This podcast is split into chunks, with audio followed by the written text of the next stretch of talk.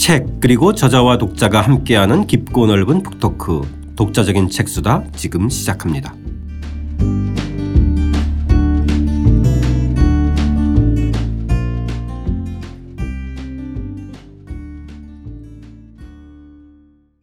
주경철 교수와 함께하는 주경철의 유럽인 이야기 3권 7장 와트와 아크라이트 산업혁명의 영웅들 편입니다. 세 번째 시간인데요. 세계 면공업의 새로운 역사를 쓰다 편 시작하겠습니다. 저는 책 만든 사람 김학원입니다. 안녕하세요. 포근이 형 박태근입니다. 안녕하세요. 저자 주경철입니다. 지난 시간에 spinning jenny라 불리는 방적기까지 저희가 좀 이야기해 봤는데 오늘은 그 다음의 기술 진보에 대해서 이야기해 보겠습니다. 도입부 읽으면서 시작하겠습니다. 278쪽입니다. 면공업 기계화의 두 번째 주인공은 리처드 아크라이트다. 그는 수력을 이용해 기계를 돌리는 수력 방적기를 발명했으며 소면 과정을 기계화하는 데 성공했다. 또한 이 같은 방적 기계를 갖춘 공장을 세워 많은 노동자를 고용해 면사를 대량 생산했다. 다시 말해 그는 새 에너지, 기계, 비숙련 노동자를 결합하여 근대 공장제를 만들어낸 것이다. 지난 시간과 달리 이제는 공장이 등장하네요. 네. 그러니까 이 기술이 발전을 하는 게 이제 한 측면인데 그 기술을 이용해서 새로운 조직이 나오고 하는 건 이제 또 다른 문제잖아요. 네. 말하자면 이제 그 기술이 정말 본격적으로 사회와 경제를 변화시키는 그 힘으로 작동한 그거의 전형적인 그 방식이 이제 공장이죠. 기계와 기술을 중심으로 해서 사람과 돈이 뭐 이런 것이 모이고 대량 생산되고 그거를 거의 처음으로 이제 시도한 사람이 아크라이트예요. 네. 그러니까 이 아크라이트는 이제 단순한 엔지니어 요것이 아니라 그 다음 단계. 그러니까 오히려 지금은 이제 엔지니어로서의 그 측면은 이 사람이 약간 사기친 것 같다. 그래서 여기 가치 절하가 되고 있고 그것보다는 조직 측면, 음. 공장제 도입 이 측면에서 주목을 받는 그런 인물입니다. 네. 그런 점에서 와트하고 좀, 좀 다른 면이 있어요. 네. 그죠? 예. 네. 일단 이 리처드 아크라이트가 오늘의 주인공인데 에, 가난한 재단사의 아들로 태어나서 정말 어려운 환경에서 자랐네요. 그죠? 네. 그러니까 이 사람이 옛날에 많이 주목을 받았던 게 나중에 이제 대, 요즘식으로 하면 정말 대기업을 이루고 그랬는데 그 사람이 아주 가난한 어, 그래서 자수성가한 인물. 네. 그게 훨씬 더 재밌잖아요. 그렇죠. 아주 가난하게 태어나서 이제 네. 끝내는 큰 성공을 거둔 인물. 그래서 아, 있는 집에 태어나서 뭐 사업을 해서 잘했으면은 그렇게까지 또 전설이 만들어지지 않잖아요. 네. 그래서 네. 자수성가했다는 점에서 굉장히 주목을 받은 인물이에요. 네. 와트만 해도 또 그건 아니잖아요. 그래도 그렇죠. 네. 아버지가 뭐, 뭐 조선공, 뭐 할아버지 수학교사, 수학교사 그러니까 이런 식으로 가난한 무슨 이발사 가발 제조인 뭐 이건 아니었는데. 그렇죠. 네. 네. 10대 때 에, 이발소 10대 후반 때 이발소를 차려가지고 그죠? 네. 네. 제대로 된 이발소도 아닌 것 같아요. 보면 그러니까 이게 순회 이발사 많이 모있어서 그렇지. 그러니까 자기 네. 떠돌아다니면서 없어서 네. 이집 저집 다니면서 머리 깎아주고 돈 받고 좀 그랬다는 이야기인데 네, 네. 정말 가난했어요. 네. 그래서 가발 염색약을 개발해서 돈을 좀 번 것 같고 그렇죠. 네. 그래서 그렇지만 관심은 늘 현실의 어떤 변화의 흐름들을 좀 읽었던 것 같고.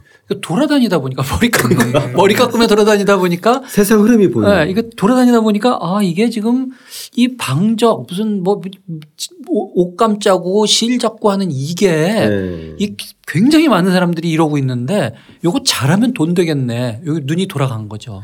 저는 이 장면 이해할 수 있는 게 저희 어렸을 때만 해도 어, 서울에 보면은 가발 공장하고 방적 공장 그게 같이 있었던 것 같아요. 이발소 어, 이런 것들이 그러니까 우리나라 60년대 가장 중요한 수출품 중에 하나가 가발이잖아요. 가발, 예. 그래서 어, 그 머리카락 모으러 다니는 아주머니들이 많이 돌아다녔어요. 많이 돌아다녔죠. 그래서 네, 머리카락 그러면 이제 좀 돈이 부족하면은 머리 좀 짧게 하고 그냥 이렇게 잘라서 그렇죠. 그래가지고 그렇죠. 그저 머리카락 사는 아주머니들끼리 또 모여가지고 뭐 머리카락 서로 비교해보고 뭐 많이 모았네 어쩌네 뭐, 뭐 이러던 그렇죠. 기억 나거든요. 네.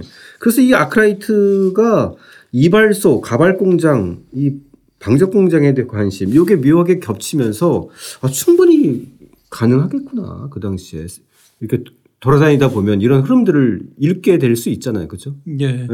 그래서 그 이제 그 가발 염색약 요것도 개발해 가지고 뭐 얻은 돈 뭐 종잣돈은 있어야 될 거 아니에요. 네네. 요거 가지고 요, 요쪽 분야 내가 한번 들어가 봐야지 이제 그랬다는 거죠. 네네. 자, 279쪽 이 아크라이트에 대한 새로운 시각까지 좀 포함되어 있어서 함께 읽고 이야기해 보겠습니다. 아크라이트는 그동안 산업혁명의 아버지, 공장제의 아버지, 면화왕이라는 명성을 얻었으며 노동계급 출신으로서 막대한 부를 이룬 자수성가형 인물로 추앙받았다. 그런데 최근에 그의 이런 업적에 의문이 제기되었다. 문제의 핵심은 과연 그가 정말로 새로운 기계를 발명했는가 하는 점이다. 오늘날에는 더 이상 그를 기계 발명의 천재라고 평가하지 않는다. 그가 첫 번째로 특허 출원한 기계는 기존 기계를 부분적으로 개선한 데 불과했다. 말하자면 남이 고안한 기술을 훔친 것에 가깝다. 이발사였던 그는 스스로 이런 기계를 만들어낼 기술 기반이 없었다. 아크라이트는 발명가라기보다는 조직적 생산과 판매, 그리고 자본 조달 능력을 가진 약삭빠른 기업가형 인물이었다. 이 아크라이트에 대한 새로운 그 재평가 이건 좀 최근 일인가요? 예.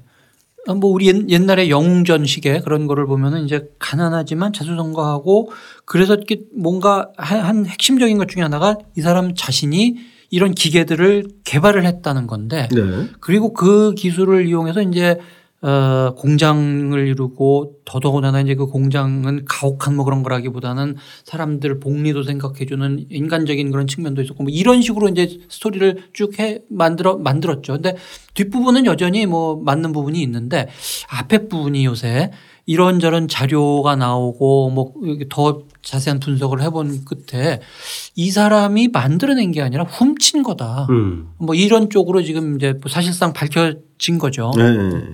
팩트로 이제 증명이 된 건가요? 그렇죠. 네. 그러니까 경쟁자의 아이디어를 얻어서 그걸 좀 더 남보다 빠르게 그 제작을 한 건가요? 그러니까 이게 그 사실 이 초기에 이런 기술이 그렇게 복잡한 건 아니에요. 네. 비교적 단순해요. 지금처럼 뭐 실험실에서 뭐 과학자들이 달려서 이런 게 아니기 때문에 그, 그 눈에 보이고 그래서 몇 명의 사람들이 달려 들어가지고 그 분야에서 막좀 경쟁을 하고 있는데 서로 거의 완성 단계에 이르고 또 그거를 어 자기가 아이디어는 내지만 그걸 실제로 만들어 보는 기술자는 따로 있잖아요. 그렇죠. 시제품 만들어 봐라. 네. 뭐 그러니까 여기저기 겹쳐서 일할 수도 있고. 그러니까 한 사람이 이 사람 아이디어도 받아서 시제품 만들고 저 사람 아이디어도 시제품 만들고 그러니까 요거 이렇게 가로채기가 쉬운 그런 상황인데 아크라이트가 고즈음에서 이제 남의 거를 여러 개를 이렇게 빼앗아서 자기 거로 만들었다는 것이 이제 요즘 밝혀진 겁니다. 아, 예, 예.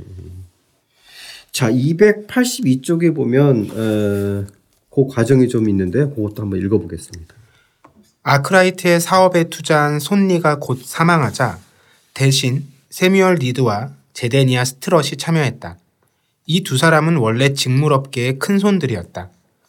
동업자들은 특허 출원 당시 계획대로 말을 이용한 소규모 공장을 가동했다. 그러나 이는 비용만 많이 들고 면사의 대량 생산이 힘들었기 때문에 아크라이트는 곧 수력을 이용한 방적기를 개발했다. 이 또한 과거에는 아크라이트의 독창적 아이디어라 생각했으나 기존의 사례를 모방한 것임이 밝혀졌다. 1702년 더비 지역에서 토머스 코쳇이라는 변호사가 엔지니어 조지 소로콜드와 함께 물레방아를 이용한 견직물 제조 공방을 차린 적이 있다. 한 공간 안에 여러 종류의 기계와 동력원을 갖추고 또 일꾼들의 숙소까지 두었다는 점에서 이 공방은 최초의 공장이라 할 수 있다. 이 공방은 영업에 실패해서 문을 닫았지만 작업장 설비와 운영 방식은 후대 직물 공장의 모델이 되었다. 아크라이트 역시 이 공장 모델에서 영감을 얻었다. 기계 기술만이 아니라 공장 자체도 어떤 모델이 좀 있었나요? 그렇죠. 지금 이제 말한 이게 네. 소로콜드라고 하는 사람이 그런 식이에요. 그러니까 어떤 기술이 있고 기계가 있으면은 그거를 한 곳에 이렇게 모으는 거죠. 작업장. 작업장을 만드는데 거기에 실 만드는 그, 고, 고 기계도 있을 수가 있고 고, 그렇게 해서 나온 것을 가지고 또 옆에서 직접 직포도 하고 하는 식으로 이렇게 고, 어, 공정을 합치기도 하고 그래서 그 단지를 만드는 거예요. 음. 요렇게 하면은 훨씬 더 효율적이고 이제 더 이익이 많이 나는 그런 어, 조직이 가능하겠다. 라고 하는 거를 보통은 아크라이트가 처음 그거에 성공했다라고 했는데 그 자체도 이미 이전에 모델이 있었다는 거죠. 네. 이것도 보면 참 재밌는 게 처음에는 이제 그 기계는 뭐 남의 거를 어 빌리던 어떤 훔치던 그래가지고 특허까지 출원해가지고 기계가 나오는데 그 기계를 돌리는 동력이 뭐냐 처음에는 말을 사용하겠다고 지금 그러잖아요. 네. 어 가축을 이용해가지고 그 기계를 이렇게 돌리겠다 그러는데 요거 좀 잘 안 될 것 같아서 그 다음에 아이디어 나온 게 물이에요 역시 수력. 네. 그러니까 이 증기기관을 이용한 거는 요 다음 단계입니다. 그러니까 음. 초기 단계는 여전히 물레방아 뭐 음. 이런 게 사용되고 있어요. 네. 에, 어쨌든 그런 과정을 통해서 소규모 공장을 만들어 보고 1771년 코롬포트에다가 대공장을 설립하는데 이때는 200명을 고용할 정도였으니까 아, 기존에 대단하죠. 비해서는 획기적인 어떤 공장제의 새로운 모, 모델을 만들어낸 거네요. 그렇죠. 그렇죠? 200명이 모인 이거 옛날 광산이라든지 무슨 선박 만드는 조선 뭐 이런 거는 이 정도 사람들이 모일 수 있지만 네.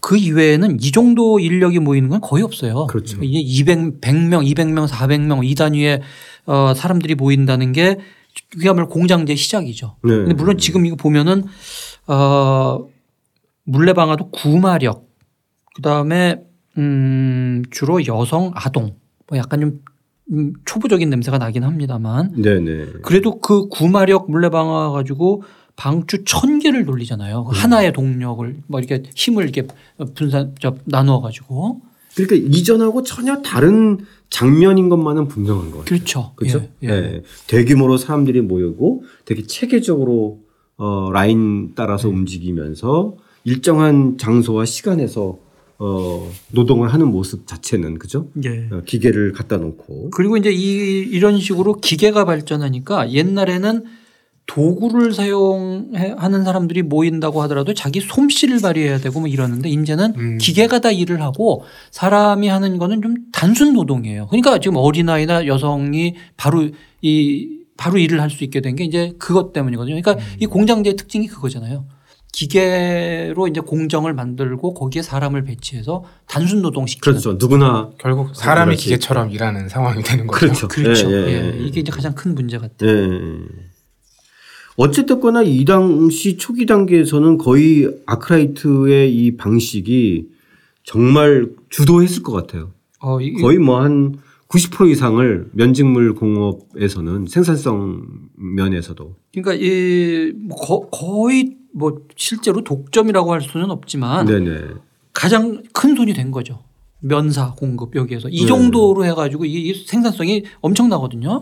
물레 돌리는 집에서 뭐 물레, 물레 돌려가지고 그실 모아서 뭐 하는 거하고는 비교가 안 되죠. 그러니까 당연히 이제 주변에 있었던 어, 기존의 사람들은 이걸 보고 따라할 수밖에 없을 것 같고 그것을 둘러싼 이제 뭐그뭐 특허 논쟁 뭐 이런 네. 것들이 이제 벌어질 수밖에 없는 환경인데 그 과정이 좀 궁금해였어요. 네. 이게 정말 큰 변화죠. 옛날 같으면은 요, 요게 에, 집집마다 무슨 물레를 돌려 이렇게 하는 그런 거 모아가지고 또 어느 한 장소에 가서 어, 직포하고 뭐 이러는데 이제는 그런 사람들이 쫙 모여가지고 굉장히 엄청난 규모의 지금 시를 만들고 그걸 가지고 이제 직포를 하잖아요. 그러니까 이런다는 거는 이 제품의 그 수요 자체가 어 유럽 혹은 아시아 전세 식민지 여기까지 지금 퍼져 나가는 거거든요. 그러니까 기회는 얼마든지 있고 음. 그 기회를 살릴 수 있는 어떤 방식도 이미 지금 나와 있고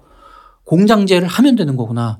저런 그 기계 뭐 저런 거 사용하면 되는구나 하는 모델도 이미 나왔고 그러니까 어 주요 도시에 이제 이 사람을 어 아크라이트를 모방한 다른 공장들이 자꾸 이제 들어서는 거죠. 네. 그러니까 이제 정말 중요한 거는 그 기계 그거를 어 독점에서 이제 아크라이트만 사용하는 거냐 다른 사람은 그럼 어떻게 쓰는 거냐 요 싸움으로 갈 수밖에 없습니다. 네. 근데 거기에 약간 문제가 있었잖아요 아크라이트. 그렇죠. 예. 정말 자기 발명이 아니라는 게 이제 드러나기 시작하는 거죠. 초기에는 당연히 특허를 인정받아서 출원을 했지만 이후의 과정 속에서 그런 것들이 계속 이제 밝혀지고 주장하고 이러면서 처음엔 이겼지만 어, 이 재판 과정을 보면은 뭐 이겼다 졌다 하면서 이런 과정을 반복하다가 끝내는 에, 패배하는 과정을 예. 밟아요. 그 이제 저 특허에 일단 성공을 했으니까 다른 네. 사람은 이제 특허 사용료를 내고 어 그걸 사용하죠. 근데 뭐 불법으로 사용하려는 사람도 있고 네. 어 너무 비싸다고 투정하는 사람도 있고 그러니까 이제 싸움에 결국 들어가죠. 싸움이 시작되니까 이제 밝혀지는 거예요. 음. 사실은 음. 그 저 사람이 만든 거 아니다. 우리 남편이 뭐, 뭐 요 부분 먼저 만들었다. 그거 사실은 요전에 내가 만들어서 누구한테 판 적이 있다. 이런 증언들이 막 나오죠. 막 나오죠. 네. 그러니까 요거는 고 시대에도 굉장히 중요한 어, 싸움이고 또 역사가의 입장에서는 이렇게 좀 싸워줘야 여기 이제 아 요게 요, 요런 거였고 요걸 이제 우리 알 수가 있는데 네. 결국은 아크라이트는 이걸 만든 게 아니라 훔친 인간이었구나 하는 게 아. 이제 밝혀진 거죠. 왜냐면 이게 특허 소송이기 때문에 소송 재판 기록이 있, 을거 아니에요. 그렇죠? 그렇죠. 수사 기록이나 증언 기록 네. 이런 것들이 있기 때문에 기록은 다 남아 있는 거죠. 예. 네. 그러니까 이게 역사가들은 그래요. 이게 뭔가 일이 잘 돌아가는 거는 잘 알 수가 없어요. 뭔가 사건이 음. 터지고 재판이 벌어지고 네. 그래서 이제 사람 나와서 뭐 서로 싸우고 그래야 기록들이 남겨지고 그걸 통해서 내막을 좀 잘할 수가 있죠. 아, 아크라이트는 싸워야 역사가에 할 일이 있는군요. 그럼요. 자, 그래서 이 1785년에 아크라이트가 패소하면서 결국은 이 롤러 방적기와 소면 기술은 그러면 이제 모든 사람이 다 사용할 수 있는 오픈된 거죠. 한 사람의 불행 사라지는. 예, 한 사람은 불행한데 그 대신 네. 이제 어, 이상 이 정도 단계 되면 이제 벌써 여러 사람들이 사용하기 시작했고 뭐 급속하게 퍼지죠. 네. 자, 비록 그 기술적인 측면에서는 그런 좀 에, 불명예스러운 일이 있었지만 이 공장제 발전과 이 새로운 경영 기법과 관련해서는 에, 상당히 중요한 혁신적인 일들을 많이 했다 이런 평을 하는데요. 그 대목을 좀 한번 에, 읽어보면서 이야기해 보겠습니다. 286쪽 하단입니다. 아크라이트는 기계 발명의 천재라는 평판은 이렇지만 공장제의 발달에 나름대로 중요한 공헌을 했다.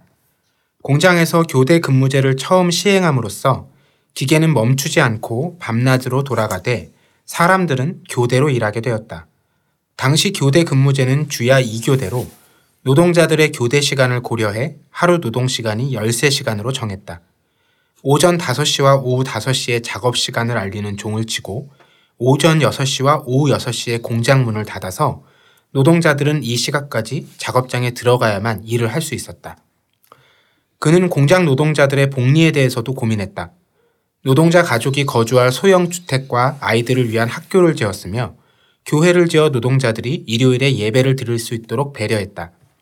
신선한 채소를 공급하기 위해 농장을 마련했으며 암소를 사려는 노동자들에게는 돈을 융자해 주기도 했다. 토요 장터도 열었다. 공장에 들어선 작은 읍에서는 노동력이 부족했기 때문에 이 같은 시설을 마련해 외부에서 노동자들을 불러들인 것이다. 아크라이트는 가족 단위로 이주하여 같은 공장에서 일하도록 장려했다.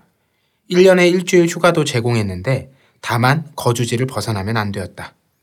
그러니까 이게 기계 공장이기 때문에 정말 24시간 가동하는 체제를 어떻게 효과적으로 잘 운영할까 이 사고를 반나스로 했던 것 같아요. 네.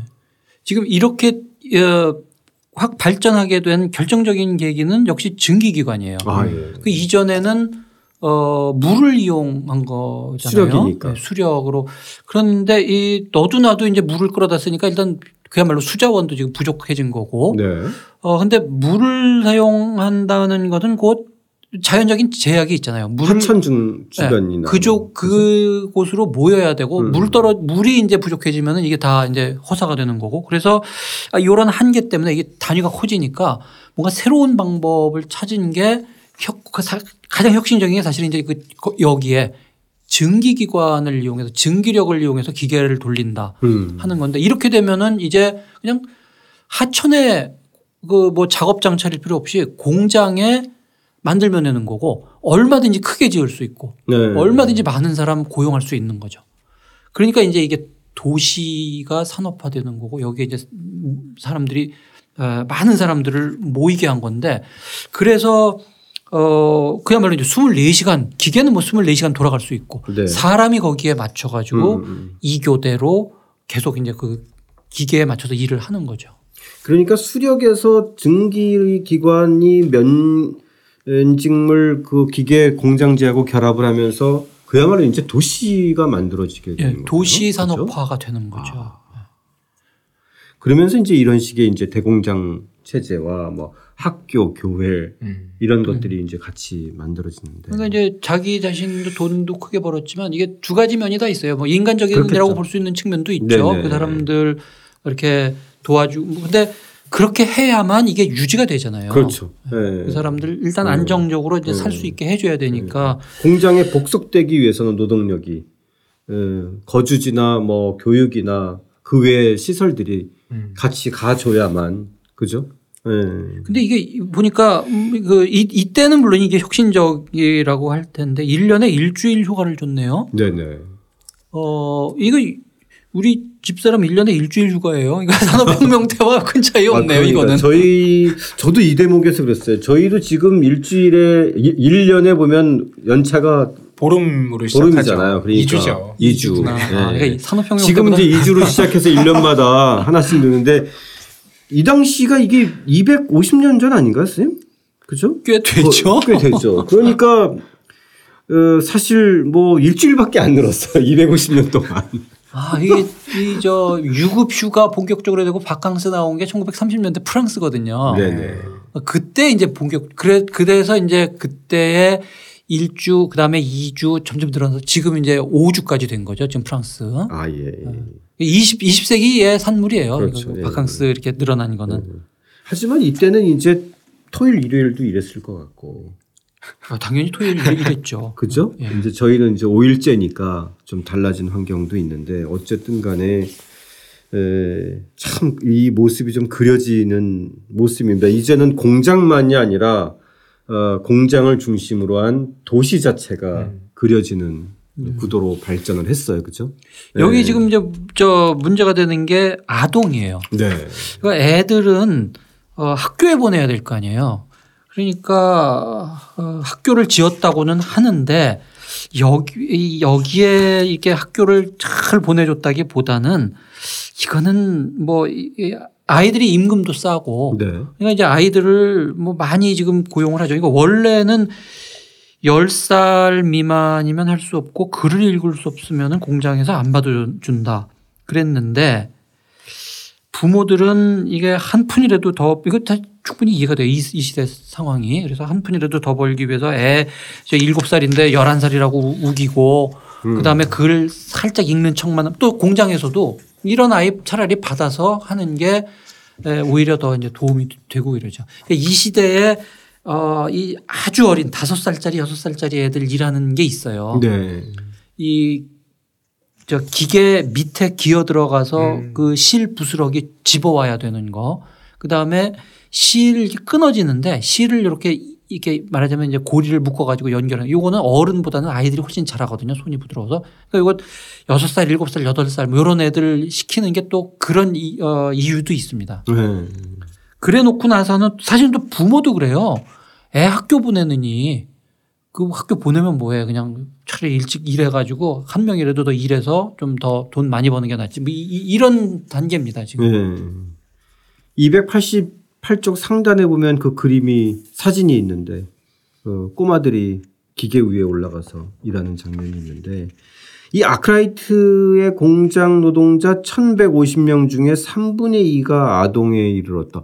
굉장히 비중이 크네요. 예. 네. 이게 그 많은 아이들을 어디서 다 구해올 수도 없으니까 이제 에 고아원 뭐 이런 데서도 많이 동원을 음. 하죠. 네. 아 그렇겠네요. 요게 조금 악화되면은 이제 그 왜 영국의 그 소설들 있잖아요. 네, 네. 올리버 트위스트. 네. 올리버 트위스트. 네. 이렇게 이렇게 나오는 거죠. 네. 자, 이 아크라이트의 공장 경영의 과정들을 좀 살펴봤는데 이후에 아크라이트의 에, 말년은 좀 어떤가요? 지난번에 우리가 와트의 말년은 좀 어, 특이하게 봤는데. 어, 괜찮아요. 그러니까 네. 이게 우리가 지금 볼 때는 이, 이 정도만 돼도 악덕 업자죠. 네. 3분의 2의 아이를 고용하고 뭐 그랬는데. 지금의 기준으로 보면. 지금의 기준으로 보면 이건 영락 없는 악덕 업자인데 그 당시에는 어, 뭐 학교도 지어주고 뭐, 뭐 일주일 휴가도 주고 암소도 사게 해주고 어쩌고 하는 걸 보면은 자비로운 그 업자다 소문이 났고 네. 그 다음에 왜 유명한 그 러다이트 운동 있잖아요 기계 음, 파괴 음, 그렇죠. 운동 이게 기계가 나오면서 기존의 그 장인들 다 삶이 엉망으로 되고 또 거기 공장 다니는 사람도 잘못하면 이제 빈민으로 떨어지고 이래서 이놈의 이 기계가 어 우리의 적이다 그래가지고 이제 달려가서 부시고 이러는데 음. 그때에도 다른 곳과는 달리 이 아크라이트의 공장은 오히려 사람들이 보호해줘요. 아, 음. 우리 그 얼마나 훌륭하신 분인데 그래가지고 오히려 이 러다이트 운동 오면은 자기네들이 먼저 막고 이런 거를 보면은 말년이 그렇게 흉하지는 않게 네. 잘 지낸 인물입니다. 예. 그래서 이제 두 가지가 맞물려서 그렇게 산업혁명의 아버지라고 추앙을 받다가 어, 한편으로는 이제 우리가 오늘 살펴봤듯이 일부 이제 불명예스러운 일들은 좀 겪으면서 어, 이전과 다른 좀 시선들은 좀 있는 거고 그죠? 예, 그렇죠. 예. 예. 에, 자 아크라이트의 수력 발전기와 공장제 이후에 또 한 번의 기술 혁신이 이루어지는데요. 289쪽 두 번째 단락 한번 읽어보겠습니다. 아크라이트 이후에도 기술적 진보는 계속되었다. 1779년 크럼프턴이 만든 뮬 방적기는 기술의 진보를 가속화한 또 하나의 혁신적인 발명품이었다. 뮬 방적기는 스피닝 제니와 수력 방적기의 장점을 결합한 것이었다. 이제 훨씬 더 강력하고 효율적인 기능을 갖춘 뮬 방적기가 증기력을 이용할 수 있게 개량되어 방적 공장의 새로운 기준이 되었다. 그런데 이런 중요한 발명을 하고도 크럼프터는 돈을 벌지 못했다. 발명 능력과 사업 능력은 별개다. 아크라이트처럼 두 가지를 모두 갖추었으면 좋겠지만 사업 소환이 신통치 못했던 크럼프터는 모든 방적 공장에서 뮬 방적기가 사용되었음에도 불구하고 평생 가난하게 살았다. 어, 정반대의 케이스지만 음. 하지만 면 방직의 발전에는 혁혁한 공을 세웠네요. 예. 이런 사람 나중에 상줘야 되는 거예요. 그 이게 이 하여튼 제도를 잘 이용을 하고 빨리 특허를 내고 네. 그다음에 그 안정되게 이제 특허를 확보한 다음에 그걸 사업화하고 하는 그 재간이 있어야 되는데 이제 이게 되는 사람이 있고 안 되는 사람이 있어요. 네. 크럼프턴 같은 경우에는 끝내 아무것도 못하고 굉장히 가난하게 아주 아주 그 빈, 빈민이 돼서 이제 죽었다고 그러죠. 특허조차 출연을 못했나 봐요. 못한, 못한 거로 알고 있어요. 예, 예. 그랬으면 뭐 특허 사용료만으로도 상당히 잘 살았겠죠. 네. 이 정도로 이제 뮬 방적기가 널리 퍼졌으면 어, 기술 혁신이 이제 어느 정도 수준까지는 올라왔다는 거네요. 그렇죠? 그렇죠. 이 정도 되면 이뮬 방적기를 보통 뭐라고 평가를 하냐면 이제 영국의 면 직물업이 세계를 제패하게 된 그 단계, 네. 그 기계가 이제 뮬 방적기다. 그렇게 이야기를 합니다. 네. 자, 저희 와트의 증기기관에서부터 이 방적기까지 산업혁명의 과정들을 쭉 살펴봤는데요. 일단 좀 총 정리 좀 한번 해주셨어요. 예, 이게 이제 사실 산업혁명의 초기 단계를 보면은 생각보다 그렇게 기술이 복잡한 것도 아니고 많은 자본이 드는 것도 아닌데 첫 발전 방향을 잡는 게 굉장히 중요한 것 같아요. 그게 나오면 이제 그 다음엔 경쟁 단계에 들어가고 어 그것들을 가지고 서로 치열하게 이제 모방도 하고 빼앗기도 하고 뭐 흉한 장면도 나오지만 또 그 과정에서 이제 또 다음 단계가 나오고 여러 단계를 거치면서 어이 기술도 훨씬 더어 크게 발전을 하고 그거를 이용한 조직 어, 산업 조직 뭐, 뭐 이런 것도 이제 크게 발전을 합니다. 그러니까 한 단계가 중요한 것 같아요. 첫첫 단계. 그러고 나면은 이게 일종의 그 마법사의 제자처럼 한 번 불러내면은 안 들어가요. 음. 그 다음서부터는 엄청난 속도로 발전을 합니다. 지금 우리가 이야기하고 있는 거 대단한 것 같지만 현재 기준으로 보면은 뭐 기껏해야 9마력, 10마력 뭐 이러잖아요. 요즘 좀 좋은 자동차는 우리나라에서 생산되는 거 제가 봤더니 500마력 나오거든요. 그거를 이게 핸들로 이렇게 조작을 할 정도로 이게 엄청난 발전을 하고 있습니다.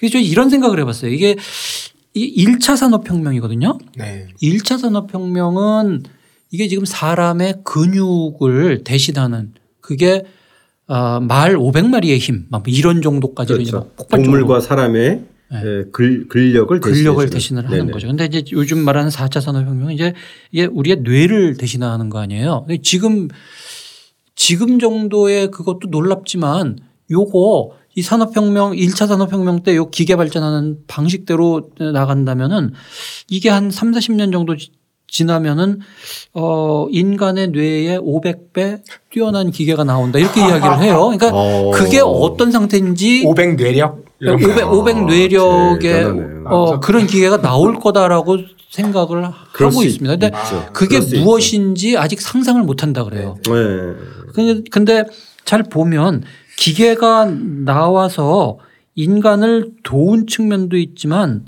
거꾸로 기계가 돌아가고 인간이 그 기계에 복종되잖아요. 그렇죠. 어, 더 적은 시간 일하는 게 아니라 오히려 더 많은 시간 일을 하고 음, 음. 그래서 이제 이게 4차 산업혁명 더 진행돼 가지고 굉장히 뛰어난 뇌, 인, 인공 뇌가 나왔을 때 오히려 우리의 뇌를 기계 뇌에 맞춰서 이렇게 살아가야 되는 거 아닌가 그렇게 될지도 모르겠고 이게 상상을 아, 직 못한다고 그래요. 네. 네. 오, 아니면 우리의 예상과 달리 이 인공 뇌와 인공 근육이 연결돼서 가장 초보적인 형태는 자율주행 자동차인데 그 정도뿐만이 아니라 우리를 둘러싼 모든 뭐 구조물, 집, 뭐 모든 것들이 인텔리전스를 갖추고 그게 이제 어떤 움직이는 것과 결합을 하면은 인간을 둘러싼 모든 게 자율적으로 돌아가면은 결국은 인간이 뭐 하는 존재냐로 어, 그것도 굉장히 중요한 철학적인 그렇죠. 지금 논제가 되고 있어요. 예, 예, 예. 두 가지 다 가능성이 있다고 봅니다. 인간이 완전히 무력한 존재가 될 수도 있고 인간이 근육과 뇌를 완전히 받쳐서 그 이렇게 복종해야 되는 단계로 갈지도 모르고 요 다음서부터는 이게 이제 역사의 문제가 아니라 SF의 문제라 지금 누구도 어 예상은 못하지만 한번 함께 좀 생각을 해볼 아, 필요가 있어요. 예. 지금 4차 혁명 시대의 지금의 문제를 다시 또 이 1차 혁명 과정과 또 빗대어서 사고해 보면 또 다른 상상력들이나 또 다른 또 과거의 경험치에서 나오는 이야기들이 또 펼쳐질 것 같은데요. 자, 주경철 선생님과 함께하는 유럽인 이야기, 예, 저희 산업혁명편 여기서 어, 마치겠는데요. 저희 마지막 대목 선생님의 목소리를 들으면서 마무리하겠습니다. 자, 이제 1년 반 동안 이어진 대하 유럽 역사 드라마 주경철의 유럽인 이야기 3부작 이제 마지막 장을 남겨두고 있는데요. 8장입니다. 어, 다음 시간에는 나폴레옹 시대를 파괴하고 모순 속에 살다간 황제편으로 다시 찾아뵙겠습니다. 함께 해주신 청취자 여러분 감사드립니다.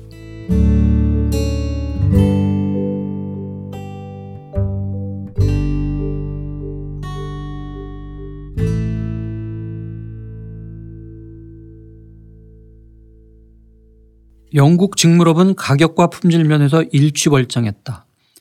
18세기 후반 약 50년 동안 면공업은 가격을 기준으로 볼 때 1000배나 성장했다. 영국의 면 수출업자들은 곧 세계 시장을 완전히 장악했다. 18세기 말까지는 인도산 면을 사용하는 영국 공장들이 인도 직공들의 수제 면직물보다 훨씬 저렴하게 상품을 생산할 수 있었다. 1789년에서 1802년 사이에 영국의 면화 수입량이 500만 파운드에서 6천만 파운드로 12배 급증했다. 그 이전 90년 동안 수입량이 겨우 5배 증가했던 사실과 비교해 보면 제조업이 얼마나 빠른 속도로 팽창했는지 또 그것이 세계에 얼마나 큰 충격을 주었는지 짐작할 수 있다. 이전 어느 시대와도 비교할 수 없을 정도로 빠르게 경제가 성장한 결과 엄청난 부가 쌓이고 세상은 풍요로워졌다. 그렇다고 세상 모든 사람이 공평하게 부를 누리거나 더 행복하게 살게 된 것은 아니다. 독자적인 책 수단은 책 읽는 사람들이 모이는 공간 알라딘 서점과 함께합니다.